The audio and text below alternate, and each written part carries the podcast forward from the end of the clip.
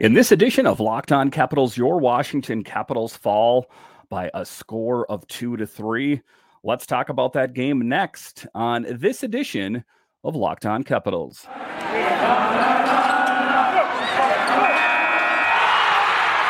Your Locked On Capitals, your daily podcast on the Washington Capitals, part of the Locked On Podcast Network. Your team every day.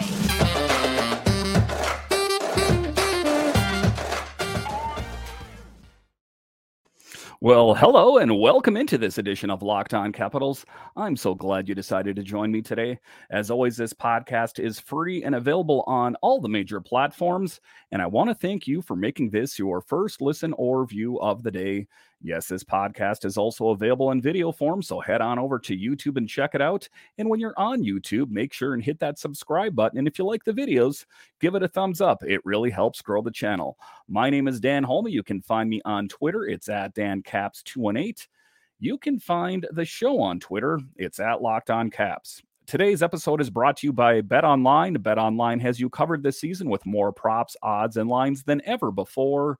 Bet Online, where the game starts. So, in this episode, we will talk about a Caps team, you know, that showed you know stretches of resurgence and uh, tenacity uh, you know kind of over you know overcoming obstacles out there the Capitals went into Thursday's game against the Maple Leafs looking to put their season opening loss to Boston Bruins behind them, and they couldn't do it. Um, we'll talk about the, the game tonight. We'll also talk about Charlie Lindgren, and I think that he ultimately played a great game. Yes, I know the Capitals lost, but I still think that Charlie played a good game. We'll talk about that in this show. Then a little bit later, we will talk about the production of the fourth line. Generally, you don't think of the fourth line as the you know the line with all the production. You think of you know the Ovechkin line or the Backstrom line when he, when he's here. But as of late, um, it has been the fourth line that has been really showing up. So just to get it going here, um, you know, I don't mean to be too much doom and gloom here. Um, I think the Capitals played an okay game. You know, they kind of took their eye off the puck a little bit, or their eye off the ball, if you will. Um, and that's ultimately, you know, was the demise of the game you know, you take a look at it, uh, you know, there was some pretty solid pressure by the Capitals uh, in the second uh, period, I believe. The Leafs had nine minutes between shots. So that tells you that the Washington Capitals were doing uh, the right thing defensively, kind of clamping down on them and not letting things get out of control. So there were spurts of things um, going well. You know, the game ending goal uh, was ultimately when uh, it was shot and deflected a little bit, and Lindgren put his glove up, and the puck came in it, and it kind of squiggled around a little bit and went over the top of his glove. Um, you know, maybe it wasn't the best mechanics in the world, but I can't ultimately fault Charlie Lindgren for that just go, looking at the game though i think that the the capitals were working together a, much better as a, a unit tonight uh, for most of the the game you know ultimately they didn't pick up the win so it wasn't a perfect game but I do think it was an improvement uh, over the game against the Bruins, and you know the progression is what we're looking for. I, again, I think you know that uh, Lindgren played a good game. I know that he didn't get a W, he didn't get a win, uh, but uh, Charlie made 36 saves on 39 shots, and uh, you know how it is. Everyone you know that that looks at a goalie, they're like, well, he didn't pick up a win, he didn't do that great a job it all depends on what kind of defense was in front of him. And, you know, the, the defense in front of Charlie was a bit shaky at times. I think that, you know, he didn't allow in a lot of beach balls out there. I think that, you know, for the most part, he made the saves that he had to save. And, uh, you know, I suppose if you asked him, he would say that he would change uh, things here or there.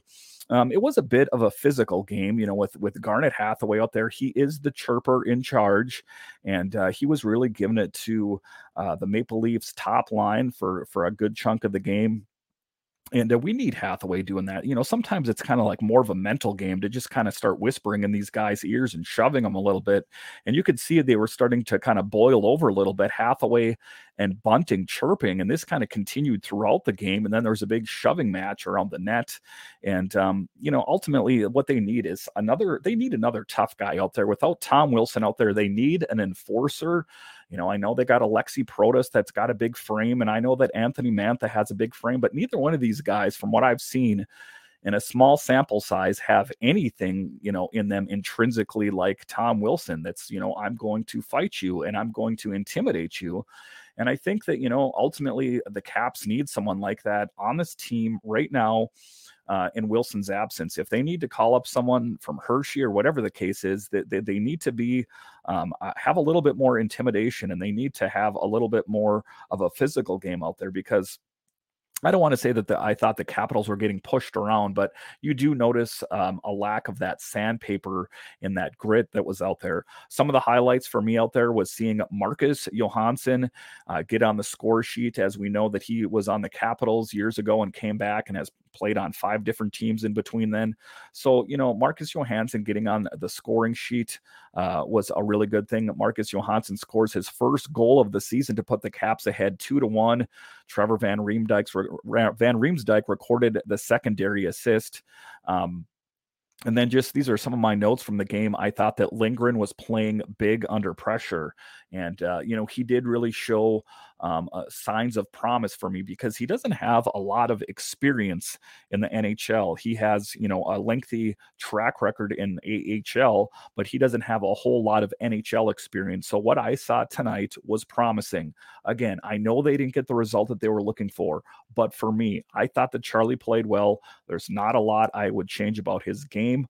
Washington's power play went 0 for 5 tonight and is 0 for 9 to start the season. PK has given up two goals in as many games. Charlie Lindgren had his moments tonight, quite impressive, but that game winner from Matthews was the difference. Lindgren had 36 saves. So again, there were things that I would change about the game. Sure. Ultimately, I was hoping for a win because, you know, to start the season 0 2, it doesn't give you a really great feeling. You know, a lot of the the people, the talking heads around the NHL were kind of pegging this team not to do well, you know, a bubble team at best. Um, so, you know, I was hoping to come into the season to prove um, a lot of those guys wrong. And I know we're only the second game in. I'm not getting ahead of myself, but you know, being down 0 2 uh, to start this this season is not ideal, shall we say? Uh, the Caps play the Canadiens on Saturday night, and that should be an interesting one. As we know, the Canadiens defeated uh, the Toronto Maple Leafs so it's going to be interesting to see. This is a Canadiens team that last year, to be honest with you, was was quite horrible. But uh, who knows what kind of uh, what that team identity is going to be like this year? You know, they have a pedigree of being good in the past. Um, you know, if you think about years ago, when the Capitals um, played uh, the Canadiens in the playoffs, they gave the Capitals fit. So, yeah, I mean, again, that's many years ago, and I don't know what they have in the tank this year, but it will be interesting um, nonetheless to see what they have. All right, so after the break here, we will break down the game a little bit more. We'll uh, talk about the highlights. We'll talk about the production of the fourth line. We'll go into a little bit more in depth on Charlie Lane, Charlie Lindgren's game. We'll talk about that next. BetOnline.net is your number one source for football betting info this season. Find all of the latest player developments, team matchups, news, podcasts, and in depth articles and analysis on every game you can find. And as always, BetOnline remains your continued source for all your sports wagering information with live betting and up to the minute scores for every sport out there. The fastest and easiest way to check in on all your favorite games and events, including MLB, MMA, boxing, and golf. Head to betonline.net or use your mobile device to learn more. Bet online where the game starts.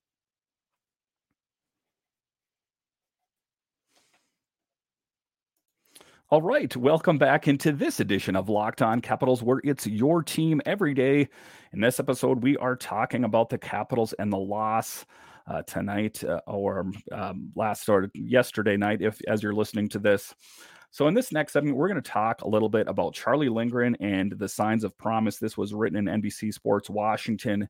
You know that the Washington signed Lindgren to a three-year deal, 3.3 million in the offseason in a calculated move based on the veteran's backup success and limited NHL sample size. Lindgren went 5 0 0 with a 1.22 goals against for the Blues last season. He spent most of the season with the Thunderbirds and posted an impressive 2.221 goals against in 34 games, signing him to be their backup behind Kuemper this season. The Capitals brought in Lindgren rather than stick with either of their goalies from the 21 22 season. And that was one of the things that they talked about in the broadcast tonight I was watching the Canadian feed because, for whatever reason, NBC Sports Washington was giving me issues. And uh, sometimes I like listening to the different Canadian feeds anyway. So I was watching that, and they were talking about that they thought that the Capitals, you know, they knew they were going to move on from one of the netminders, but they thought that they would keep at least one of them. And they pegged Samsonov, which many people did because he was drafted higher. Um, and then they were talking about just the interesting move, you know, that it was kind of a statement move, like I've talked about, that they were cutting ties. They didn't give qualifying offers to either one of their netminders.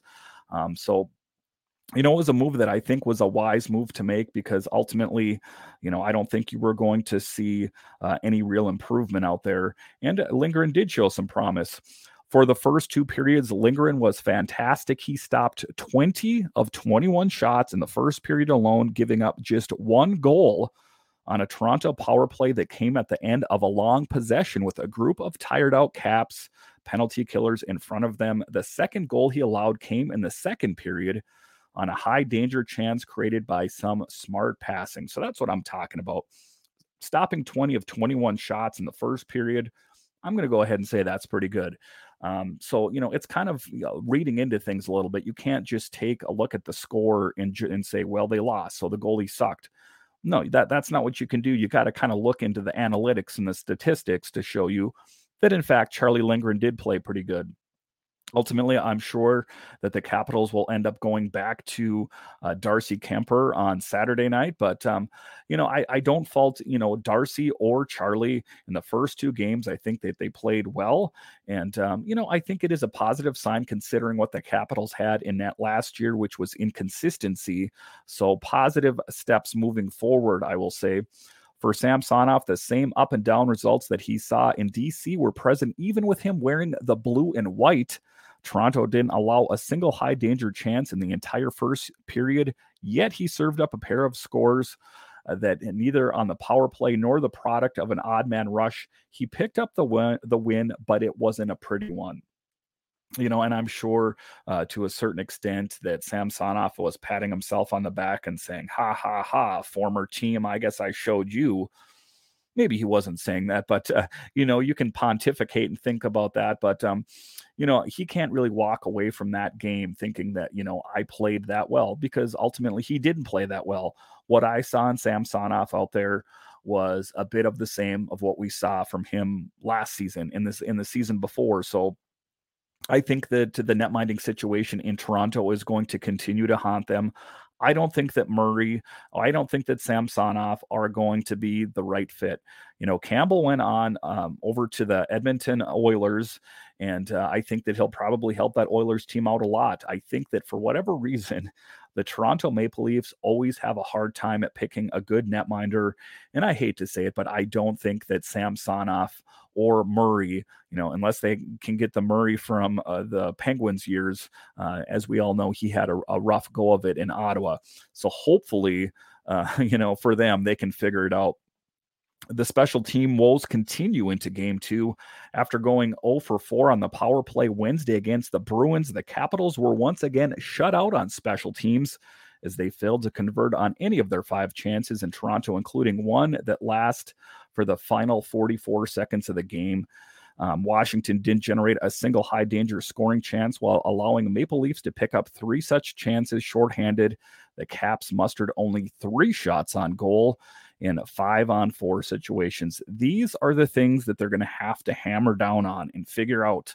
Uh, they don't have a game uh, tomorrow night uh, or tonight, you know, as you listen to this. So they are going to have some time to take a look at some of the film, assess this. You know, the video coaches go over it to coaches, say this is working, this isn't working, and address it. You know, because you don't want to start off the season in the hole. I know it's only the second game of the of the regular season, but they've already lost two games, so they don't want that to get any worse. To make matters worse, the Maple Leafs power play looked potent as they cashed in on a goal in the first period and likely would have scored more had it not been for the play of Lindgren. Over their first two games, the Caps have killed penalties at a rate of just 33%. And that's you're not going to win a lot of games this year if that's how you're going to continue to play. Um, so they're going to have to have the coaches look at it and address it and work on this with the players um, if they want to have any hope of continuing their success. All right. So after the break here, we will talk about the fourth line. Generally, not the line you think of as great production, but that's not the case with the Washington Capitals. We'll talk about that next.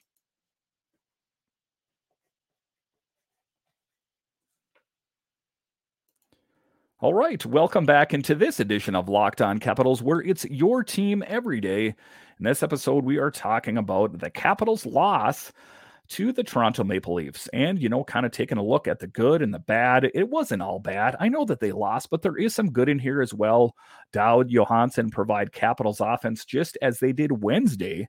The Capitals scored both of their goals on even strength situations, while Washington's usual suspects, as Alex Ovechkin, Evgeny Kuznetsov, and Oshie John Carlson, have been held without a goal over their first two games. Its fourth line once again stepped up to provide some offense when center Nick Dowd took a slick pass from Erik Gustafsson to get Washington on the board. And that's the fourth line doing great things. Nick Dowd, Hathaway out there, that's what I'm talking about. When those guys are out there and you add Erik Gustafsson out there, it is a great combination. And if you haven't seen it, I see that the it, it's available on NBC Sports Capitals. Take a look at it. A sweet goal out there. Um, and just to get that kind of production out there um, so it, it, it's that's that's the big thing that you do uh, that you have to do is you have to look uh, out there and you have to look for the positive things again it's not all bad when we looked at the game out there i think that you know, if you take a look at it at, at a negative light, you're going to say that they played poor. I think they, they just have things to work on. It was then the veteran Marcus Johansson who gave the Capitals their two to one lead, scooping up a puck Oshie managed to take away from Toronto and firing it past Samsonov for the score.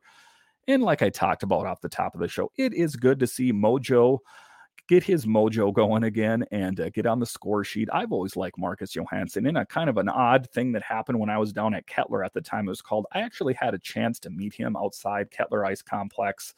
And uh, a very nice guy took a few moments to take uh, his uh, picture with me, and uh, just just a real nice guy. But uh, in any event, um, I, I'm glad to see that he's back on the Capitals and he is getting some production in there you know, like I talked about in yesterday's show, a lot of people are like, well, why did they have Marcus Johansson on the team over Axel Jonsson-Fjällby or Leason, or why is he in over McMichael or Snively? They like him because he can play any of the positions. He um, has a level of trust with the players that are familiar with him. You got to think he goes way back with a lot of the Caps players. You talk about, you know, Ovechkin and Oshie and that kind of thing. So there's some of the intangibles that uh, Marcus Johansson brings to this team, and I'm happy he's back. I think that he he fills uh, the void and he fills a role uh, that the Capitals are looking for. So you know, to the people that that want to say, well, you know, McMichael is this shiny new toy that they should put into the lineup. Yeah, but he's still a bit of an unproven commodity. And if you ask me, I still think that he needs a bit of work before he gets game in, game out duties. So, in any event, it was good to see Marcus Johansson on the score sheet. Uh, some some of the things that we're going to have to look for for the Capitals against the Canadiens is working on those special teams. Like like I talked about some of the stats there. You know, the penalty kill and the power play. They've got to get those humming along. They got to get that production going on out there if they want any chance of, you know, keeping any ground in this metropolitan division because it's going to be a tough division. I mean, who is everyone pegging to win uh, the Metro division? Everyone is saying that it's going to be Carolina or New York. And Lord knows I don't want them to be right. I want this Capitals team to show some resurgence. I want them to show everyone that I know that we have we're the second oldest team in the NHL. But we, you know, we have Alex Ovechkin on our side. We have two really great goalies. We have some great defensemen, and we have some great forwards. And let's put it all together in a pot and see what cooks. You know, put it in the oven for 325 for 30 minutes, and I bet you it comes out success in any event, I think that this Capitals team is is headed in, in a good direction. But you know, again, they're going to have to work fine tune some of the things out there if they want to go forward. It's the special teams out there. Let's you know, let's kind of magnify the positivity because if you always just dwell on the negativity, it's going to take the team down. Let's concentrate on the great play of Kuemper and Lindgren in the first two games of the season. Let's concentrate on the great production of the fourth line and then work on the things that need working on instead of just concentrating on the negative aspects on this team because I do think that they are poised for bigger and better things this this year. Do I think that they're going to finish on the top of the Metro? I'm not so sure. If they even are a bubble team this year, who cares? If they make it to the playoffs and they can make it past the first round, that is my above all end all for this team. Of course, a Stanley Cup would be ideal, but if they can't do this, or if they can't do that, let's hope that this team can at least make it past the first round. They haven't done it since 2018. Lord knows it's time. Thank you for making Locked On Capitals your first listen today. Now make your second listen Locked On Fantasy Hockey. Steele Roden and Flip Livingstone bring you fantasy edge and keep you ahead of the competition with daily updates of news, analysis, and advice Monday through Friday, available on YouTube, Odyssey, and wherever you get your podcast. So, once again, thank you for joining me on this edition of Locked On Capitals, where it's your team every day. My name is Dan Holmey, and I'll talk to you again next time.